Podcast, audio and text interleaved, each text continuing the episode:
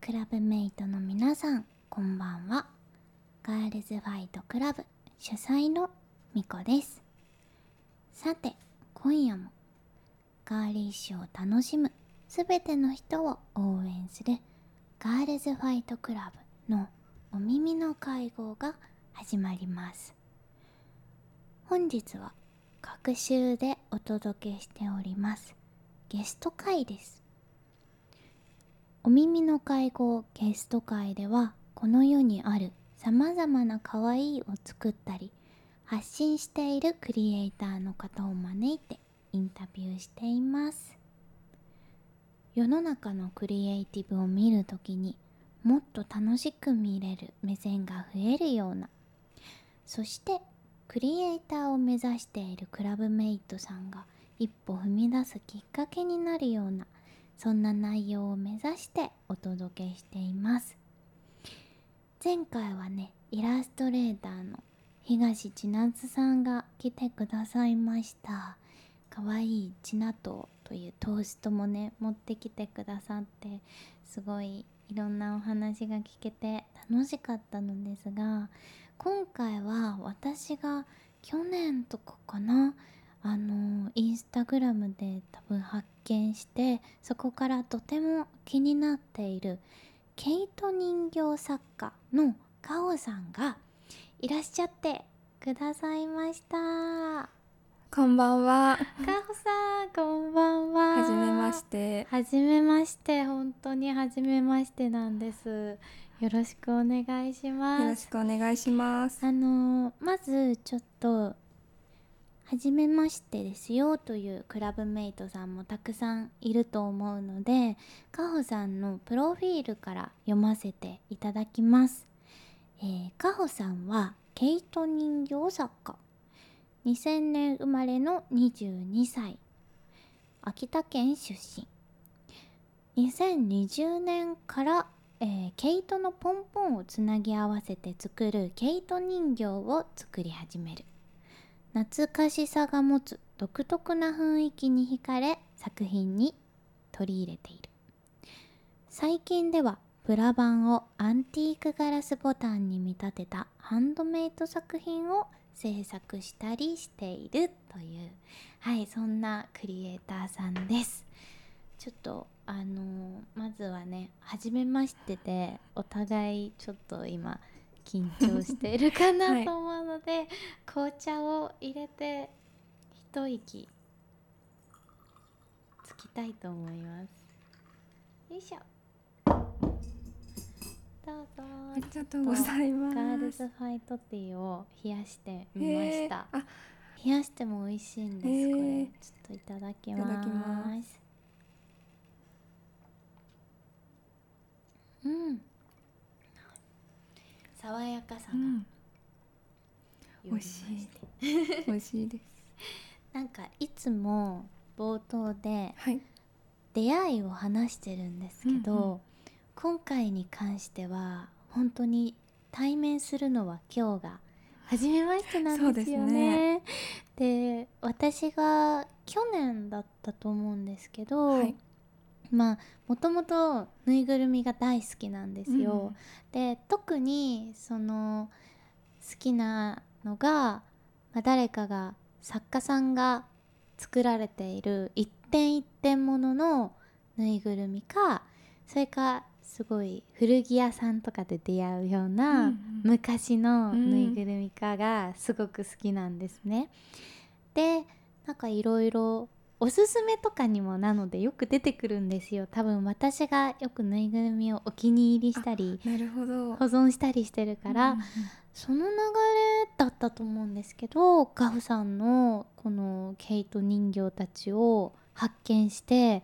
なんか初めて見たんですよそのポンポンで作ってるっていうのが、独特の可愛さですごく心を奪われてフォローさせていただいたのがきっかけでなんかこう GFC はこうものづくりするというところに結構焦点を当てた活動にしたいと思っていたのもあって今後何か一緒にできたらいいなと思ってご挨拶させていただいたのが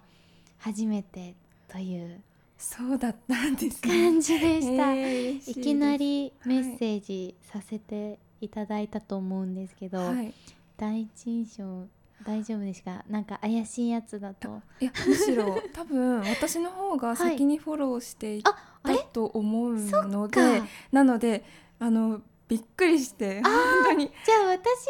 自分があ先だとお勘違いしてたがい今や多分私の方が先だったと思うんですよね。ありがとうございますそれはありがとうございます本当に。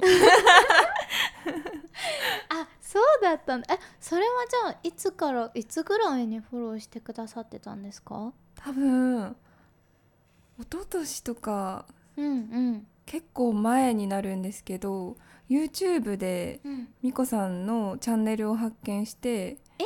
多分もしかしてはじいゃあ私の普通の YouTube 動画ってことですかそうですそうです Vlog ですかそうです多分それそでこからですかでなんかまだそレのア そうなんですかねめっちゃレアです嬉 しいでもなんか最近はいそう言ってくださる方になんか出会い始めたというか、なんか活動ってタイムラグが面白くないですか確かにわかりますかわかりますなんかこうやってる1年目とかはなんかこれ誰かに本当に届いてるのかなみたいな はてなはてなって感じなんですけど、に23年経つとすごく見てましたっていう方とかが急に現れ始めて、えあの時知りたかったっていうなんかって思うぐらいうん本当にタイムラグがあるからこう信じて活動するんしたいなって最近なんか改めて思ったりしてるんですけど、そうそれで最近その Vlog を発信してた頃にその Vlog で知りましたって言ってくださる方に、出会う率が結構そうなんですねはい高くて、うんカオさんもそうだったとはそうなんです本当にそうでうんなんかその時はその美子さんが歌手をやられているとかどんな活動をされているとか全く分からなくてすそうそうなんですなのでなえんでかも嬉しい逆になんかサムネイルがすごい、なんか他の方と違う感じの雰囲気があって、はいすごい惹かれてわあすごいなんかもう漁るように全部見てました、めちゃくちゃ嬉しいです、あのこだわりのサムネが届いてる人がいたんですねしかもこんなカオさんみたいに素敵 な私が好きなぬいぐるみ作ってる方に出会えて嬉しすぎまいすやこちらこそです普通にお本当気に入りに出てきたんですかあ出てきましたすごいうん多分おすす め開いたらパッて多分出てきてうわーあ面白いですねじゃあお互いが発信しているもの同士で、うんお互いが一方的に出会ってつながったはいみたいな、で多分わ私ーその YouTube のはい匿名のアカウントで、はいあの見てるんですけど、うん多分コメントとかして返してくださってたやば時もありました、じゃあもうやり取りしてたんです ね私たちは、そうなんですあねあもうじゃあ出会うべくして出会ったわけだちょっと初めてのパターンすぎてえー今、驚いてまあす本当ですか、はい でもめっちゃ嬉しいあ本よかっ当たにですえー、驚きでいっぱいなんですけど えかほさんじゃあ YouTube とか結構見られたりしますか YouTube はうん毎日見てますねどんなの見ることが多いんですかとそれこそあの Vlog とか見たりとか、あと音楽はいとかあとずっとハマってるのがなんかアフリカとか、はなんかその異国のそうのんライブ映像へーがあって、なんか砂漠の中にうん定点カメラを設置して、はいそこに集まる動物とかがほうそのリアルタイムで見れるやつがあってライブって音楽ライブじゃなくてはい生中継動画ってそうでことすすごいそんなのあるん だ誰も人がいないような広大な地にダチョウとかなんかヌーとかがたくさん集まってくるすごいすごい楽そしれをそう結構見たりしてます。それなんて検索したら出るんですかでも野生動物ライブ映像とか多分いろんなのがあって面白いそれ何がきっかけで見ようと思ったんですかそれあでも動物とかすごい好きなのうんで、うんなんか海外とか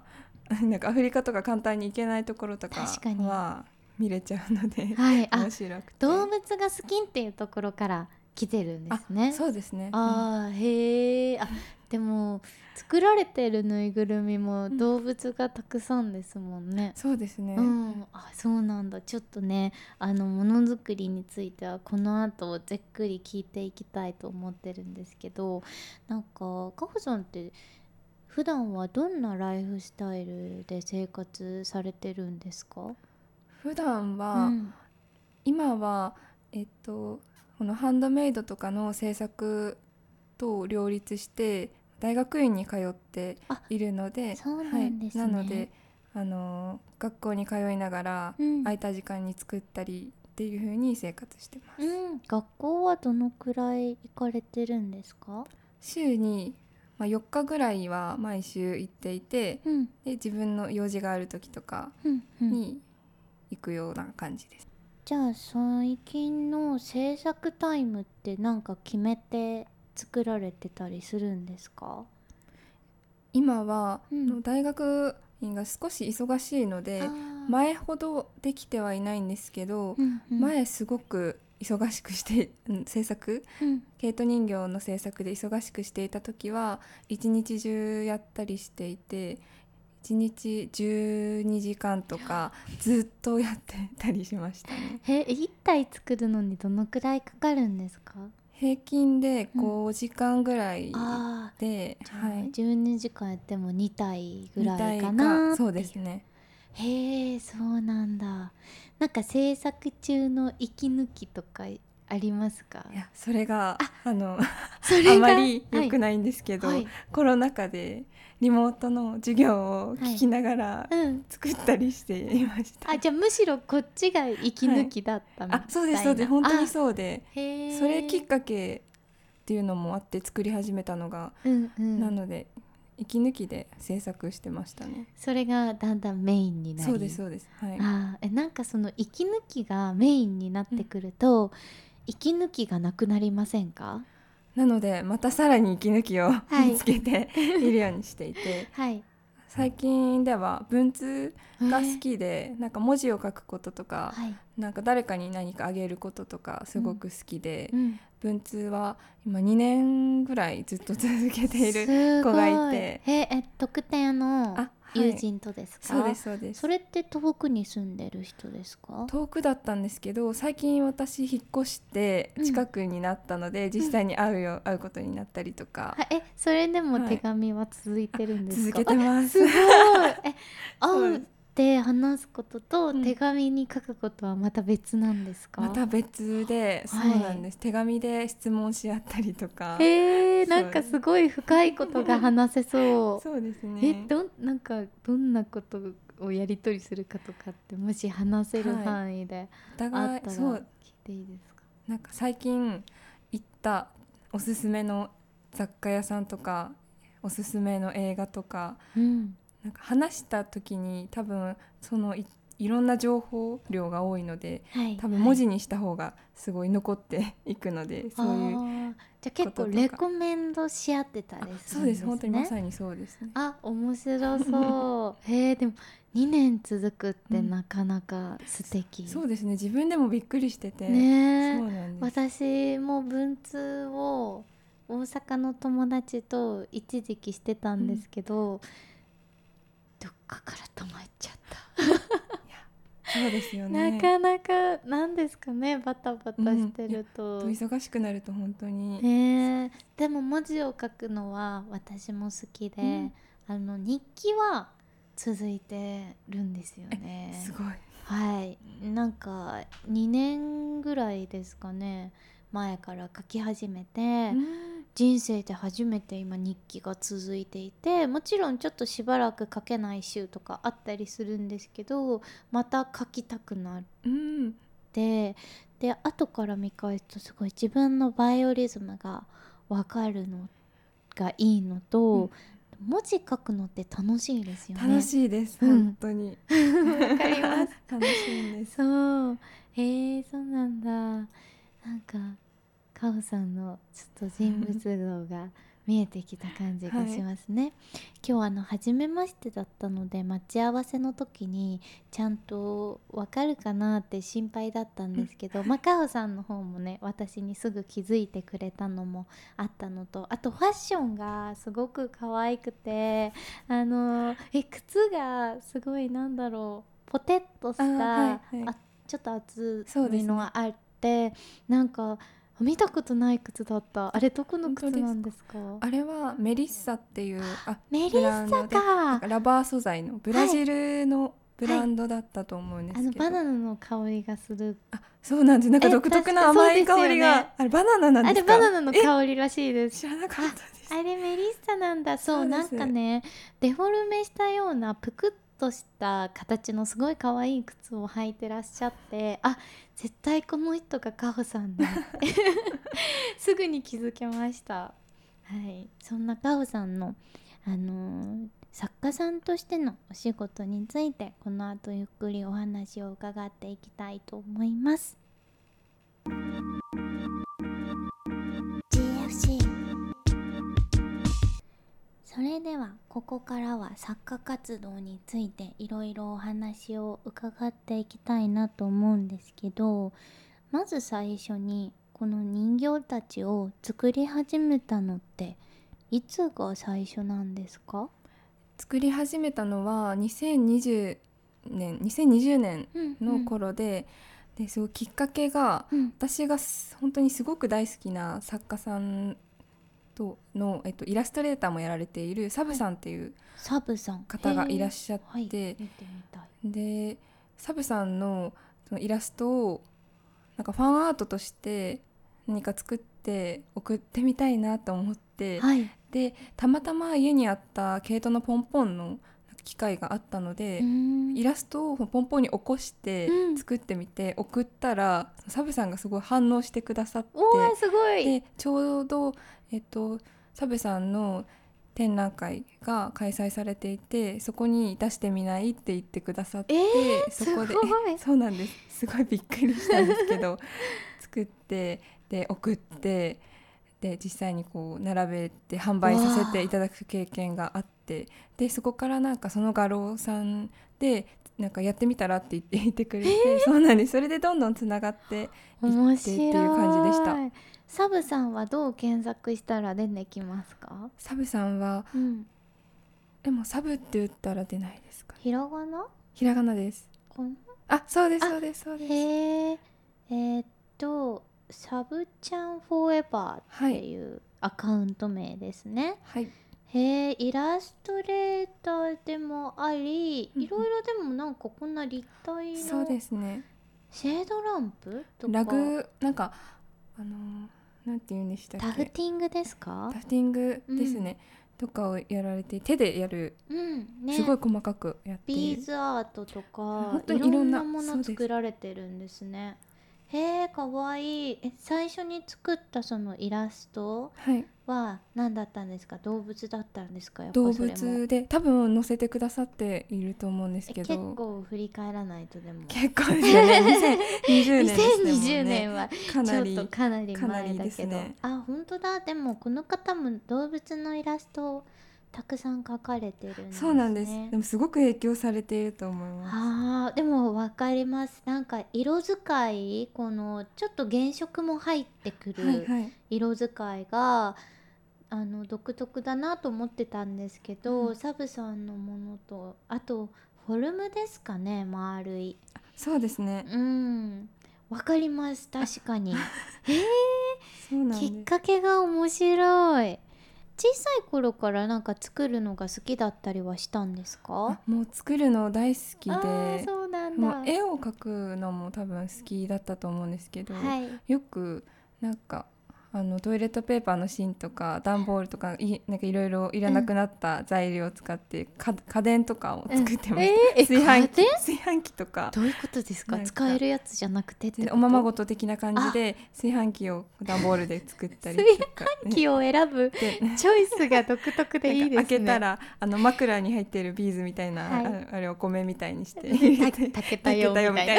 なことをやってました。かわいいえもしかしてワクワクさん好きでしたかあめっちゃ好きでした。一緒ですあきでしたね めっちゃ好きでした、うん私もえでもちっちゃい頃からぬいぐるみを作ってたわけではないんですか、あ全然なかったですね、えー、じゃあ本当にうんぬいぐるみ自体を最初に作ったのは2020年ですかそうなんですよね振り返ってみたら全然作ったことがなくて、えーなんかフェルトとかはいでなんか動物の形みたいなのをうん、なんかやったりはしたんですけど、こうはい立体みたいにするのはやってなくって、そうなんだ、はいすごいですねでもこう初挑戦でその見初められるものをこう生み出したあ というかでもなんかうんそれもすごい発想が逆で、はい私はなんかか型紙に起こしてこうぬいぐるみ作家さんたちはやると思うんですけどあそうなんだそれが結構苦手ではい、なので分かりやすい作り方で結構作っていて、んでそれがすごい自分に合っているので、うんっていう感じで、ではいも、その毛糸のポンポンの機械がもともと家にあったのもね そうですね昔なんか作ってたんですかそれで なんか作ってみようと思って買ったはいいけど、置いておいちゃってたやつあがーたまたま目に入った感じでしいや眠らせておくもんなんでたすそうですねねどこで火がつくかわかんないん本だ当にそうですねへえで最初作り始めてからは結構思い通りにこう形になった感じでしたかそのイラストを起こしたわけじゃないですか、はいぬいぐるみに。うんうん全くうまくいってなくってなんだやっぱり強度がはい全然なんか強度がなくって強度そうな強んで度っすていうとつなぎ合わせるあとーころがうまく最初はいかなくてなんかつなぎ合わせ方も全然最初は分からなくてボンドとかでつないでたんですけど、やっぱりふわふわなの で、もうプラプラしてうん崩れてきちゃったりっていうのががあって結構何回も研究してへえ頑丈にそ その研究ってどうやってアップデートしていくんですかえでもやっぱりポンポンのなんか立体造形みたいなのは多分昭和結構昔からなんかあって、あそうなんだそうなんですそのちょっとレシピをはいこう参考にしつつ、あーじゃあ自分で検索したりとかしてそうです本本ですね多分本があるんだそのリサイクルショップとかあの古本屋さんとかでハンドメイドの昭和の本とか売売られていて、うんうんそこで発見したりとかしてまへえそれでじゃあ一個一個技をあそうですね盗んで試してみたいな繰り返しで出来上がってくんですね、うん はいへえそうなんだこの可愛い子た ちお目目とかもだってねはいなんかどうやってつけてるんだろうとかって思ってこれも 企業秘密ですかいや全然然 あのあれですねぬいぐるみとかでよく使うあの刺し目っていうはい刺すやつうんで接着してる感じです、ポンポンにもつけれるんですねあそそうですねれはなんか確かにポンポンで作られてるっていうところって普通のぬいぐるみとそれだけ違いがあるんだなっていうところに、今ちょっと初めて目がいった感じなんですけど、うんあそうだそうだあの聞きたかったのがあの一応人形作家っていう風にあの肩書きをはいおっしゃってるじゃないですか、なんかカホさんにとってその人形とぬいぐるみってどう違うっていうイメージで、その言葉を使い分けてるんですかえっとさっき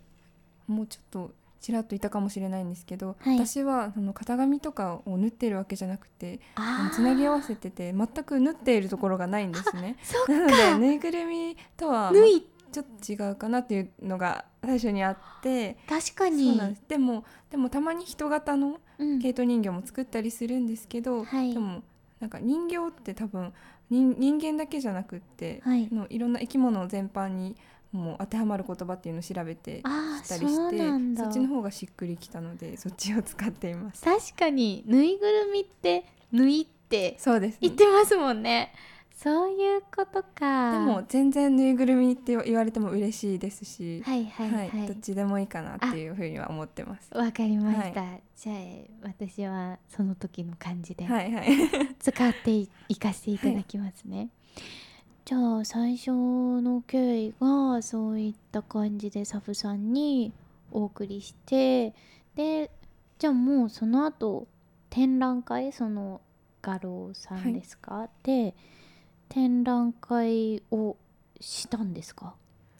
そうで同じ画廊さんでうんちっちゃいスペースをお貸しいただいて、はいそこで販売をして、うんでそこに来てくれたなあの他の画廊の方とかはいあとそこからインスタを見てくださった方とかがいてどんどんいろんなところでもう販売とか展示をできるようになりましへた。ー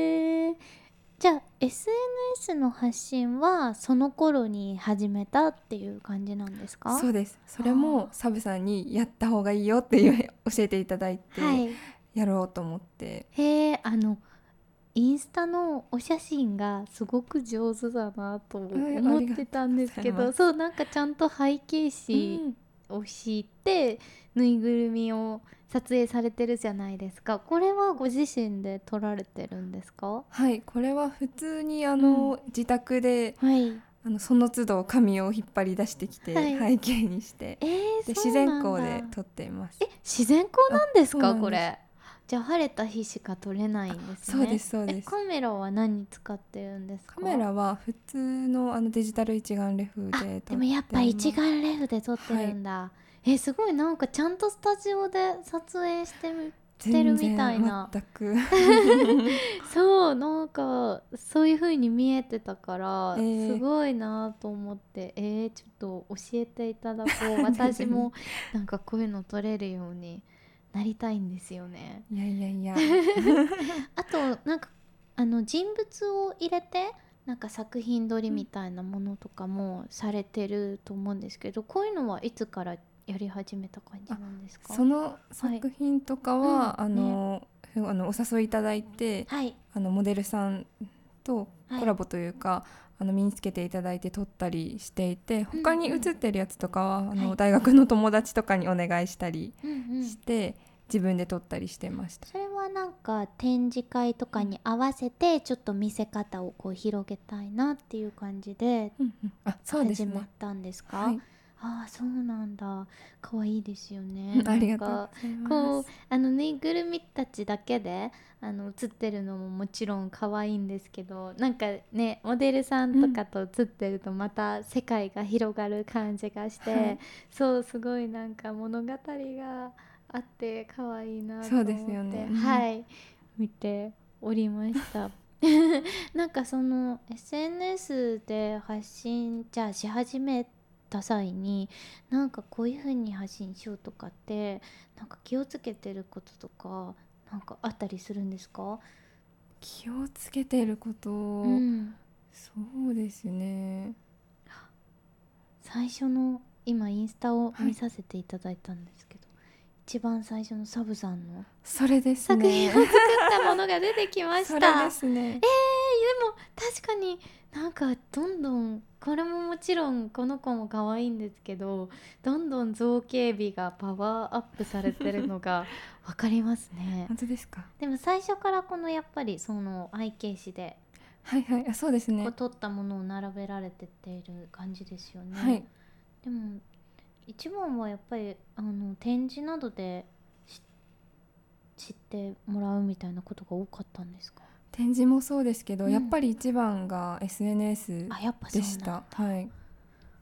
どんな風に広がっていった感覚でしたか？一番最初がなんうんか、ツイッターでうん。多分少し広がったのがあって、うんそっからインスタの方にも見てくれる人が移っていってって感じでしたね。へえ、ツイッターなんだ。そうでしたね。ツイッターにはお写真だけ載せてたんですか？なんか言葉も添えてたんですか？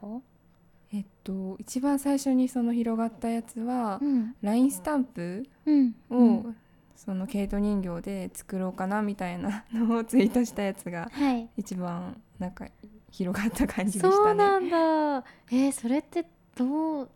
もう本当にたまたまって感じだったあんですかね。もうたまた。までしたね。すごいそういうことがそうですよね。あるんですね。 SNS って みたいなすごいってなってすごすぎる、はそうなんだそういやなんかこうあの SNS を中心に結構活動されてる方たちって、そうどういうことがきっかけでこう広がっていったっていう感覚なんだろうっていうのが、すごい興味があったんですけどやっぱ拡散はツイッターの方がされるんですかねそういう感覚ありますね。ツイうんッターから広がる感じですよね。そうなんだそれでインスタにも流れてくるんですね、はい。結構意外とあれですもんね無言でぬいぐるみ投稿されてますもんね、あそうですね。 なんかあんまりその、はい一体一体になんか名前をつけたりとか、うんなんか物語みたいな書くのはあんまり自分に合ってない気がしていて、へえあえてつけていない感じです。あじゃあみんな名前がついてないんですねそうですね。なんか相性というか勝手に呼んでいる相性みたいなのあるんですけど、い特にあの記載はしてなくって。へえなんでそれは合わないかなって思った理由とかありますかなんかぬいぐるみみたいなんというのか私が名付けるというよりは、うんその受け取った方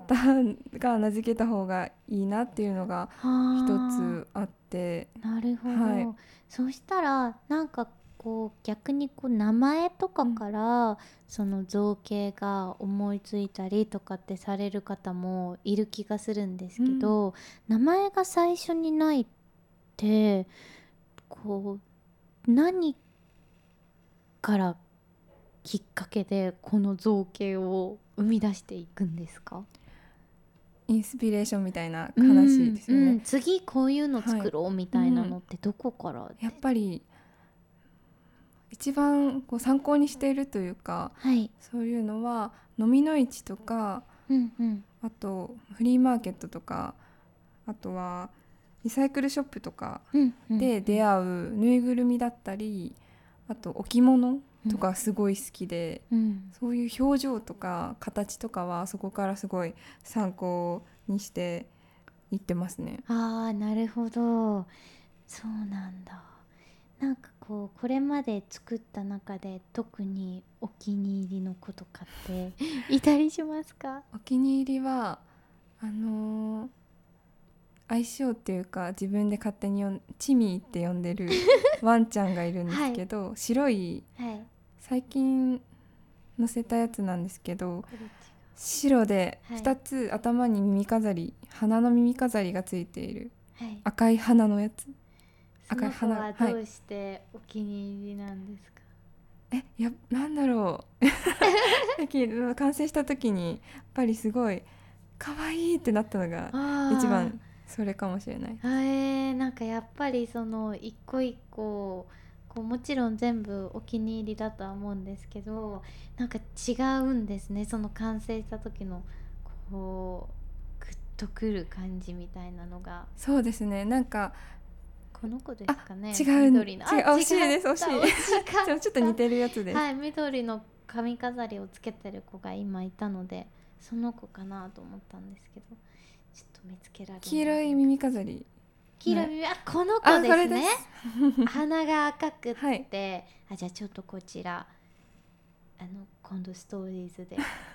チミチーミーと呼んでおりとます呼んでいる子をはい載せておきますへえそうなんだあこれニュースターさんでポップアップショップされてたんですねそうですねえー今までだいたいどのくらいのぬいぐるみを作られたんあですか全部で、はい多分数えてみたことがあってその時点では400ぐらいでしたすごい400個結構全部違うあ全く違うものですね全部えー、行き詰まったりとかってしなかったんですか特になくってもう本当に楽しくすごてい えー、デザインは最初は絵に描くんですかそうですなんかラフでうんあの絵に描いて色もつけずにうんうんで作り始めてでもどんどん変わっていっちゃう変わ感っじですてねくんだ、は色もじゃあ、えっと、作る時点から決めていくって感じなんですかそうですね、うんうんなんとなくは最初なんにと決なくめてる色はその時々のその展示とかポップアップとかでうんうんこうまとめて出すので、はいそのまとまった感じの色味を想像しながらっていう感じですね。他の子との相性的なそうですなんか赤多めだったらうん、他の青とか緑多めにしとこうかなみたいな感じはいで合わせていく感じ、あそうなんだへえでもその400体以上が全部違うデザインで行き詰まらなかったっていうの が本当に驚きですなんか全然こう困らず出てくるっていう多分感じなんですかねなんかポーズのパターンとかは、はい多分結構形式ができていってしまっているんですけど、へーその私が使っている毛糸とかがその今雑貨屋あ手芸屋さんとかで売っているものじゃなくて、こうヴィンテージというか、まあうんデッドストックの毛糸を使っているのでそうなんだなのでそそれ毛糸のあのー可愛い毛糸とか可愛いパーツとかを早く使いたいみたいな、そういう気持ちがあって。なるほど素そうなん材ですからもインスピレーシあそうなョンんですそうなんですを受けてるんですこね。の素材を使いたいからこのはいは形いにしてみようとか、えー、デッドストックの毛糸を使おうっていうふうに行き着かれたのはなんでだったんですかうんやっぱり色味が可愛いっていうのそうなんだと、なんか面白い質感のも多くて、はい、なんかあと帯が可愛いんですよね。ああそれが止めてある紙の帯そうでですすか、はいあれが欲しくてえーえ普通の毛糸屋さんとかに売ってますか普普通の昔ながらのみたいな手芸屋さんにあったりとあか、あそとうかそうですね。うんじゃあずっと変われずに残っていた子たちってことなんですかそうねそういうのもいっぱい使ってますえね。ーえじゃあ結構手芸屋さん巡られてるんですか、いろんなところそうです地元の手芸屋はかなり 巡ってましたね。そうですよね、へえそれも楽しそうですねそうですね。なのでこっちの手芸屋さんのおすすめがあったらあーなんかぜひ聞きたいっていうのあがあります。ーそれはあのこのポッドキャストにゲストで来てくれた衣装スタイリストの岩津ゆいちゃんっていう方がいるんですけど岩津ちゃんがパーツ屋さんとか大好きででそうお話伺った時もそれこそそのパーツを探すのがまず好きで、うんそこからインスピレーションを受けてるって同じようなことを教えてくださったので、聞いたらたくさん出てくるかもちょっとですか聞いてみますね。ありがとうございます。そのあのさっきちょっと気になったのが形のパターンがちょっとずつできてきてるみたいなうんお話をされてたと思うんですけど、はそれはこう作っていく途中でどんな風に生まれていったんですかこれが定番型だなーみたいな。 そうですね。うなんか、私の毛糸人形は全部自立するようにできていて、そうなんだ。なので自立に耐えうる体勢っていうの はがい第一条件、で、あー、とやっぱり可愛く見えるポーズみたいなはい、のはあの昭和のその置物とかを参考にしたりしてうーんいますね。あーそこから造形のヒントと、で色とかからインスピレーションこの色はうんこういう動物かうんなうんみたいな、はい。あーそういう組み合わせでたくさん生まれていってるんですね。なるほどそうなんかものづくりをする上でなんか定番の型だったりとか、うんうんうん引き出しみたいなものがあるとこなんか掛け合わせでたくさん生むことができるじゃないですか。そうですねはいこの土台そうですね。に、この動物とかなんかこう掛け算できる引き出しみたいなものが、なんかにたどり着かれた方なんだなっていうのをはいすごうくん話を聞いていて思いました、そうするともう実験しするのがこう楽しくなるとそうですねころまでいくというかじゃあこっちとこっち合わせたらどうなんだろうみたいうんなそうです。そうですよね。そうですそうであすあ、いやー素敵です。とっても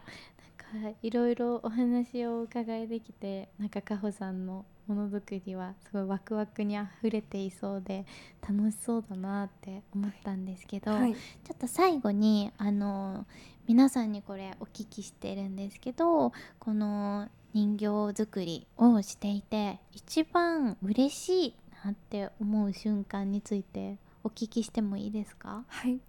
一番もう嬉しい瞬間っていうのはやっぱり作品が出来上がった瞬間があ一番嬉しいんですけどそうやなんっだぱり自分が欲しいものとか自分が満足するものをやっぱり作りたいっていうのが一番の目標にしていて、うんうんでそれを一つずつこうクリアしていって形にできた時の感覚が一番喜びを感じる時ででそれをさらにこう欲しいなって言ってくれる方がいたりとかわざわざこう「ポップアップとかに足を運んでくれたり手にしてくださる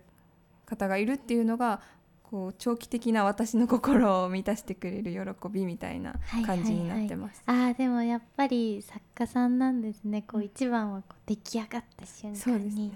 に喜びを感じる、たまにやっぱり満足できないみたいなうん子ができちゃったりしたらそれは私の,、あの自分の棚に 陳列されていくみたいな感じでその棚もでもちょっといつか見てみたいですねなんかちょっと足りない点みたいなのが、 見れる日は来るのでしょうかいつかいつか見せるかもしれないいつか公開されるかもしれない、はその日を楽しみ にしておりますたくさんお話聞かせてくださりありがとうございまあすりがとうございます。 GFC ここからは活動報告のコーナーに参りたいと思います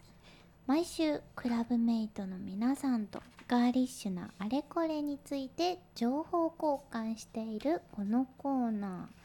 ゲスト会ではゲストさんからのお気に入りを紹介していただいております今日はかほさんからお気に入りの可愛いものをあのーちょっと用意してきてもらったのですが一つ目から教えていただいてもいいですかはい。えっと一つ目がえっと刺繍作家の奥見伊代さんです。奥見伊代さん、はいえーインスタグラムアカウントはアットマークもしもしアンダーバーイオイオの綴りがあイオじゃないのかなもしもしアンダーバー YIO ですねはいになります刺繍作家さんはい。うん最近インスタグラムを見ているときに知った刺繍作家さんなんですけど、なんはいか絵を描くように細かい鮮やかな色で刺繍を施されてあー本いるんですね当だでもイラストかと思いきやこの平面の作品とはすごい違って、うんさらに物質感がこう出てくるよよううななのがあって時間をかけて作り上げた質感がすごい綺麗で可愛いですす。ごい植物と動物を主に作られてるんですね、なんか植物が本当に生えてるみたいなわさわさ感がそうです確かにそうですはい絵よりも出てるのがすごい、えー、やっぱこういう刺繍とかクラフト系は見るの好きなんですか見るの好きですねあーやっぱりそうなんだ自分があんまり得意じゃないものはいを追い求める傾向にあるかもし刺れ繍ないはじゃあそんなに全然得意じゃ得な意いじゃないでですすか、はいあそうなんですね、えなんかわかりますでも私も縫うのがすごく苦手で、うんでもあの去年編み物の学校に行ったんですけど、え編むのはすごく楽しくーてそうなんです、はいなんか似てるようです全然違うーんうなってすごく思いました刺繍はだからすごいなすってご思いいまですすよねはい。へえ、すごい可愛い動物たちがユニークで可愛い子たちがたくさんいるので、ぜひ皆さん奥見伊代さん、うんはいチェックしてみてください。じゃあ二つ目をお願いします。はい、2つ目はアクセサリーブランドの水菓子さんです。水菓子さん、えー、インスタグラムアカウントは、アットマーク、水菓子炭酸です。あ、水菓子さんなんか私聞いたことある気がしあ本当まですす。かはい、うんこれはどんなブランドですかかなり前から好きで、うん水中華みたいな、はいこう透明感があるようなピアスとかネ水ックレス中華なんか水の中に花があるみたいななんかそうそういいうことうか感じのはい。なんかモチーフがすごい印象的なブランドで、はいもう数年前からずっと大好きでうーん。でデザイナーの今田明菜さんっていう方が作られているんですけど、その方の作品も私他の作品もすごい好きでジンを購入したことがあるんですけどああ、そアのクセサリー以外も作られてるんですそうですね。でその中でこう海外での旅からインスピレーションを受けたっていう風に書いてあって、もう確かにいろんな国の要素を感じるけどでもなんかどこにもないような不思議うんうなんデザインが好きで、ああ可愛いです確かにでもなんか海外にある可愛いお土産のような要素も入ってそうでるすアクセサリーたちの感じがしますね、うんなんかアジアとかうーうんん私もでも海外旅行大好きでよくいろんなとこに行くんですけどトルコとかうんうんメキシコとか、なんかうんいろんな国を感じるけど確かにどこでもないはいそうなんであー不思議な心地、あのゼリーみたいで可愛いですすそうねですよね、うんうんなんかこれからの季節につけたくなるような感じでうんうんぴったりえクラブメイトさんも好きな方多そう、うん水菓子どこでゲットできるんだろうこれはなんかポップアップとかたくさんやられているので、うんうん多分ウェブショップとかでも販売されてるみたいです、うんじゃあインスタをチェックですねはいぜひアクセサリー気になってる方は見てみてくださいじゃあ最後3つ目もお願いしますはい、最後が雑貨屋さんのチェドク雑貨ストアさんです。チェドクか雑貨ストアえー、インスタグラムアカウント名はアットマークチェドクスタッフ綴りは CEDOKSTAFF になりますこれはどんなお店でしょうか、これは私がこう最近プラ版のうんハンドメイドみたいな制作をしてるって一そう番で最す初よねに言っていたんですけどそのきっかけになったお店でへーあの浅草駅近くにある雑貨屋さんなんですけど、うんチェコのヴィンテージの雑貨とか絵本などがたくさん販売されているお店へでーチェコかはい、その中でこうガラスボタンがたくさんわーって置かれていて本当だそうなんで一つ一つがこう彫刻みたいなうん細かい装飾があって、職人さんによる手作りらしくって、うんうんそれで私も 家に帰ってからあのそのときめきがこう抑えきれずに、プラ版で作り始めたっていう。へえそう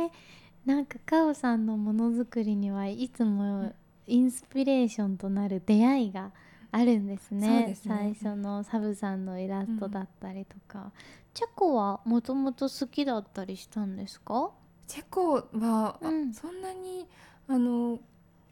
なんかあんまり考えたことはなかったんですけど、うんたまたまこのお店に行った時にはいすっごい可愛くてじゃあたまたま前を通りかかったみたいなことだったんですかですねなんかおすすめあの友達からおすすめしてはもらっていたんですけあどーそうなんだふらっと入ってみたらっていう感じでした。へえこういう好きなものとの出会いっていつもどんなところからが多いですか、そうですねやっぱりインスタはもちろんですけど、ん、うん、友達との 最後の文通と かあの会話の中とかでですねあーやっぱ好きなものが近い友達からの情報が一番ですよね、へえでもこれを見てプラ版で作ってみようってなるのがすごいなと思いましたプラ版ってだって昔本当にイラストとか描いてキーホルダーにした覚えしかないけど、そうさっきカオさんがちょっと GFC の六芒星のイメージでプラ版で作ってきてくださったんですけどプラ版に見えない本当ですか、はいこれもビーズとかを貼り付けてうんちょっとそういうガラス細工っぽくなるように作られてるってことなんですかそうですねへえそうなんだこれもじゃあちょっとぬいぐるみと同じで試行錯誤がそうですねありましたう んはいガラスっぽく見える工夫とかあったりするんですかねそうですねあの、プラ板はもともと透明なのではいあのむいガラス表現みたいなのには向いてるなと思ったんですけど、うん、こうヤスリをかけることでちょっとすりガラスっぽくしたりとかあーこれヤスリかそうけでてすて曇ってるんだ、はい、それに鉛筆なるほどねで色をのせて、え鉛筆色鉛筆でえこれ色鉛筆なんですか背塗景ってあのる色はって色鉛筆でそうなんだ焼き終わったらアクリル絵の具でへえ描くみたいな感焼き終わった後に色付けしてるんですじ、そうねですねでビーズとかをこう接着は剤でいつけてみた、い、え楽しそうすっごい楽しいこれは本当みんなでやりたいですあいいですね へえそうなんだ素敵なあのショップを教えてくださ りありがとうございますぜひ皆さんチェックしてみてください GFC ということであっという間にもう1時間ぐらい私たちお話ししていたようですはい、あっという間でしたね。あっという間でしたね、本当に初めましてだからちゃんと話せるかなとか思ってた けど何の心配もい よりかまった。せんでした はい、えこういう収録したのは初ですかラジオみたいな形式は初めてです。あえ何にならあるんですかなんか。テレビみたいな大学関係みたいなのにはちょこちょこ出たりしてすごいそうなかんだカンペを読むみたい な